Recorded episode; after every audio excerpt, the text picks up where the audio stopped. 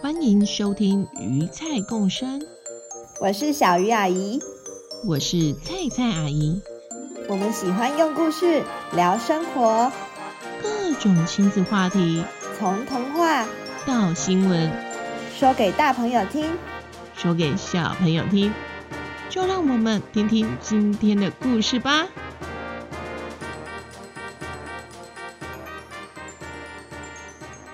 大家好，欢迎回到鱼菜共生，我是菜菜阿姨。上一集阿告来代班讲故事，很受小朋友欢迎呢。很多小朋友说我喜欢听阿告说故事。我们之后会再邀请阿告来讲故事给大家听哦。希望他不会觉得讲故事让他累得像狗一样。也有小朋友问说，阿告住在阿米狗村。那这个 amigo 是什么意思啊？这问题问得很好哦。amigo 是西班牙语里面朋友的意思，所以呢，住在 amigo 村的动物们都像朋友一样和乐融融哦。amigo 村里许多动物世世代代住在这边很久了，像是面面和阿告，他们俩就是从爷爷奶奶开始就住在 amigo 村了。但也有些动物是后来欣赏阿米狗村的氛围而搬过来的。另外，则是多年前附近的布洛肯村发生了大事，所以许多动物因此大举搬家。诶，布洛肯村到底是发生什么事了呢？就让菜菜阿姨说给你听吧。布洛肯村其实离阿米狗村没有很远，认真走大约两三个小时就可以走到了。当年布洛肯村的土地非常肥沃，盛产很多香蕉和一些水果。他们的村长狒狒先生也很以此为豪哦，觉得这是大地赋予他们的礼物。也因为如此，布洛肯村吸引了许多喜爱吃水果的动物们住进去。狒狒村长是个很有商业头脑的村长，他注意到他们村里的香蕉水果真的盛产多到都吃不完，有些甚至放到都臭掉，要当肥料啦。这么营养美味的水果。浪费了，实在是太可惜了。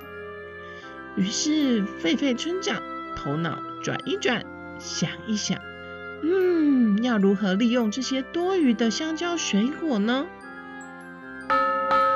啊哈！狒狒村长想到了，他带着这些多的香蕉们来到隔壁村，想要交换食物。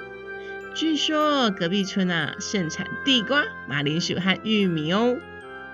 隔壁村的村长，嗯，觉得交换粮食这方法很棒呢，可以让他们的村民吃得更多元、更营养。狒狒村长于是成功带回他第一批换回的食物。哇，村民们很开心的鼓掌欢呼哎，并且大声的说：“狒狒村长，你太棒了，真是最棒的村长啊！”是啊，我们住这边不只有免费的香蕉水果可以吃，竟然还能有免费的地瓜、马铃薯和玉米。我们怎么能有那么聪明的村长啊？狒狒村长受到村民的吹捧，整个人飘飘然的，觉得除了交换食物以外，嗯，他应该更可以做大事。毕竟，就算交换了食物，布洛肯村依然还有许多多余的香蕉水果可以运用呢。就在此时，仓鼠先生刚好来访。菲菲村长，菲菲村长，你好，你好，我是住在健身村的仓鼠啦，有件事啊，来跟你商量一下。欢迎欢迎，什么事让您来访啊？是这样的，是这样的，我们健身村啊，虽然没有盛产食物，也没有多余的粮食可以跟你们交换，但是啊，我们仓鼠啊，很会建造运动与游乐设施哦，所以啊，我有个提议啦，我们仓鼠啊，来帮部落肯村设计运动游乐设施。你们呐、啊，提供香蕉水果给我们，你觉得如何啊？哇，这提议真是好极了，没问题。那请问要用多少的香蕉水果来换呢？那就用二十箱的香蕉水果吧。那没问题，才二十箱，要来个四十箱都没有问题。仓鼠先生与狒狒村长开心的握手，达成了交易。接着，仓鼠们很快的就在布洛肯村建好了运动设施与游乐器具，并开开心心的带走了二十箱的香蕉。哇！布洛肯村的村民们边使用着这些新颖的设施，小村民们玩着游乐器具，十分开心呢。边玩边大喊：“贝贝村长，你是最棒的村长啦！”没错没错，您真是个会做大事的村长啊！这时就听到村民一起高喊着：“做大事啊，做大事啊，做大事！狒狒村长做大事，狒狒村长做大事！”哇！狒狒村长于是开始了一系列的规划。动物们喝水用水有点不方便，每次都要到遥远的溪边。那请河狸先生帮忙规划一条水道进到我们村子里来好了。那这工程有点大，那就用八十箱的香蕉来交换吧。再来，再来，嗯。建一个村民活动中心好了，大家可以一起聚会聊天，挺好的。那请大象先生帮忙从森林的另一边把木头运来。大象先生力气本来就大，那这就用六十箱的香蕉交换吧。还有什么呢？啊，我再来想想。狒狒村长真的是为。为村民着想的村长，哎，都是规划村民们会需要的项目，而且看起来一切都运作得很正常啊。到底部落肯村是会发生什么大事呢？嗯，刚开始一切都进行得很顺利呢，村民们也因为狒狒村长的这些新规划而开心，觉得生活变得更加方便了。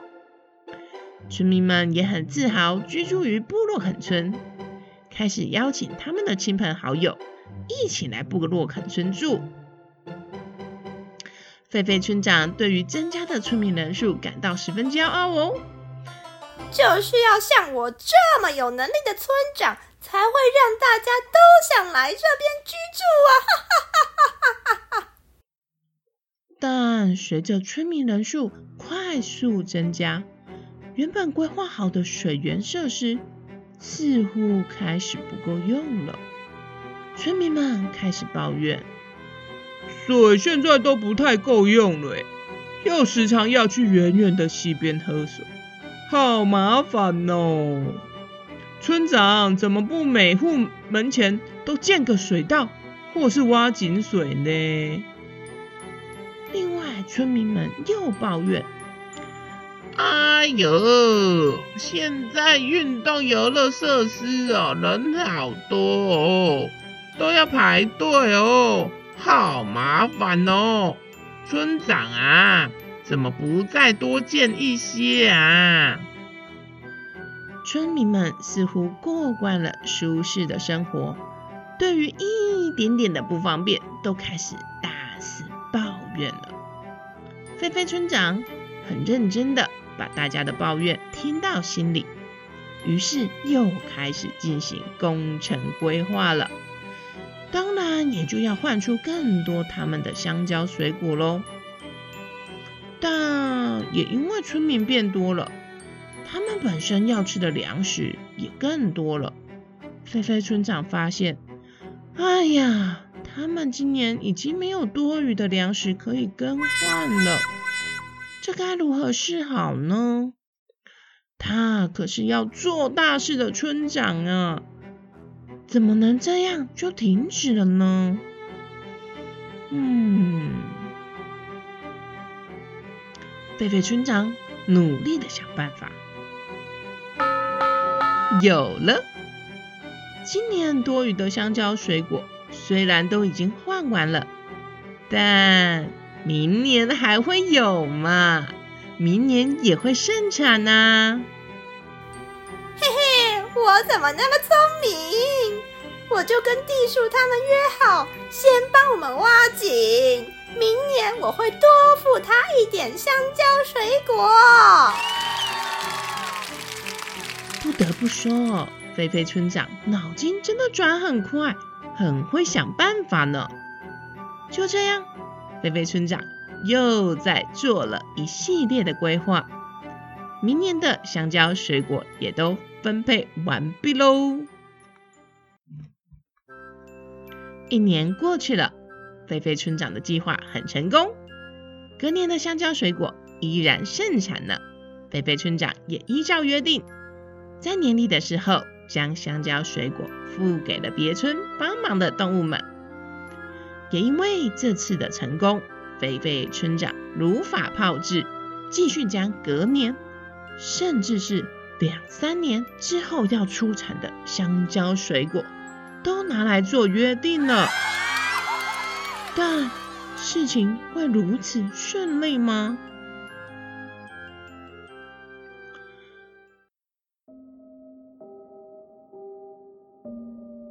布洛肯村的村民因为被村长照顾得太好，变得开始好吃懒做。这时，布洛肯村又刚好。遇到了百年大旱灾，久久不下雨啊！但照理说，因为狒狒村长先前规划了水稻和挖井，应该有办法让布洛肯村度过这个危机。可是，可是啊，村民太懒惰了，又太享受了。狒狒村长看着香蕉树们。因为没有下雨，快渴死了，请村民们轮流去帮忙浇水灌溉。没想到村民们竟然嫌麻烦，嫌运水太重，还跟村长说：“村长啊，你可以请隔壁村的大象来帮忙啊，再给他们香蕉就可以啦，何必劳烦我们呢？我。”很忙的，我我要去运动锻炼我的肌肉啦。哎呀，这些村民都忘了，他们可以过得如此舒适，都是因为这些大地赐予他们的香蕉水果啊。他们怎么都没有想到呢？而且。没有一丝丝想要照顾他们的意思啊！虽然狒狒村长以及少数的村民想要照顾这些香蕉树，但还是没办法。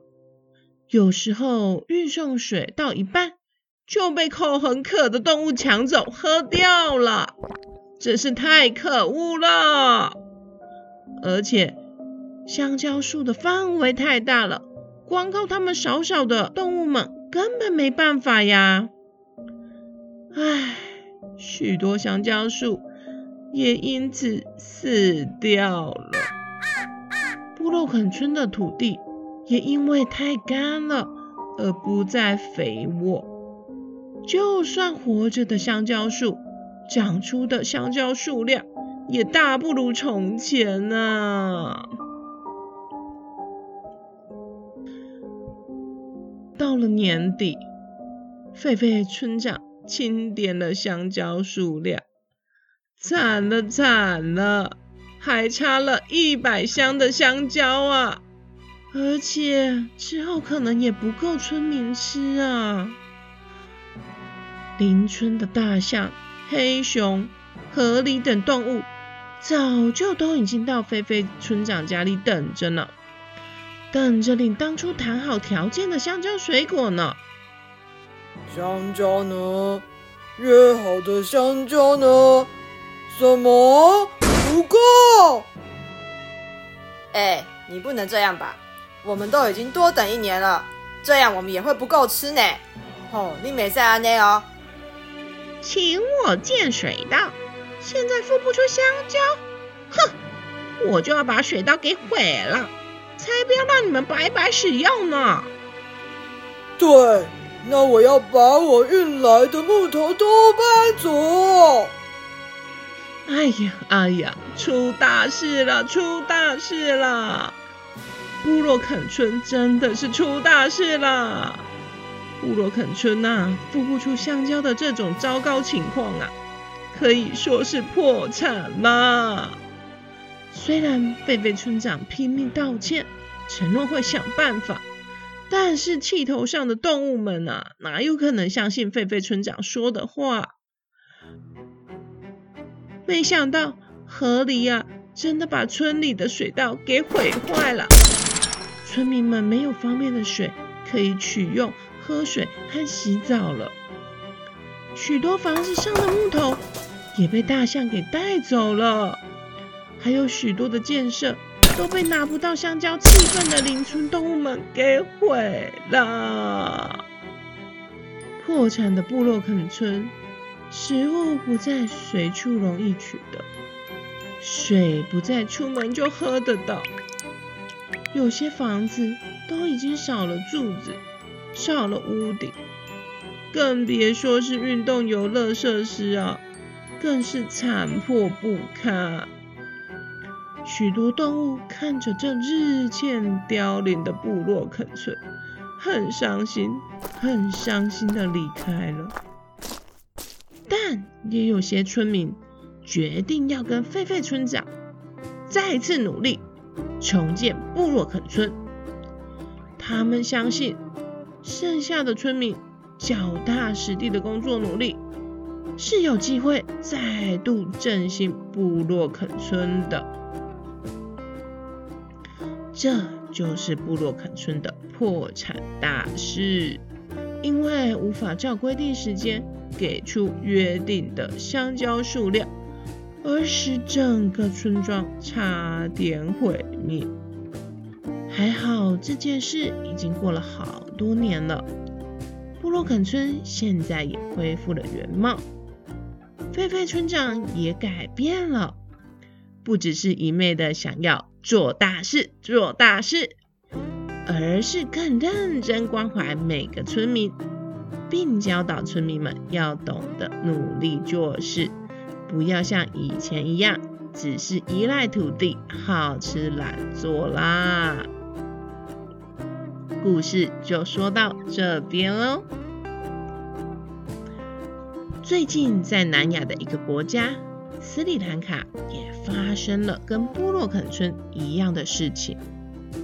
斯里兰卡这个国家破产了，整个国家陷入了困境，国家顿时无法提供人民水电、瓦斯等民生必需。大家都要回归最原始的生活方式，煮饭要用柴火烧煮，晚上要靠小小的火苗才看得见东西。人民为了排队加油，有时候要等到快一天才能加到油。所有的东西都比原本贵了快两倍，这就是斯里兰卡的现状。斯里兰卡的破产原因复杂许多，有因为疫情影响，使得斯里兰卡原本的观光收入大减；有因为乌俄战争让石油、天然气费用变得很很贵很贵，进口的费用都增加了；也有因为先前政府跟其他国家借了很多钱，但就如同布洛肯村。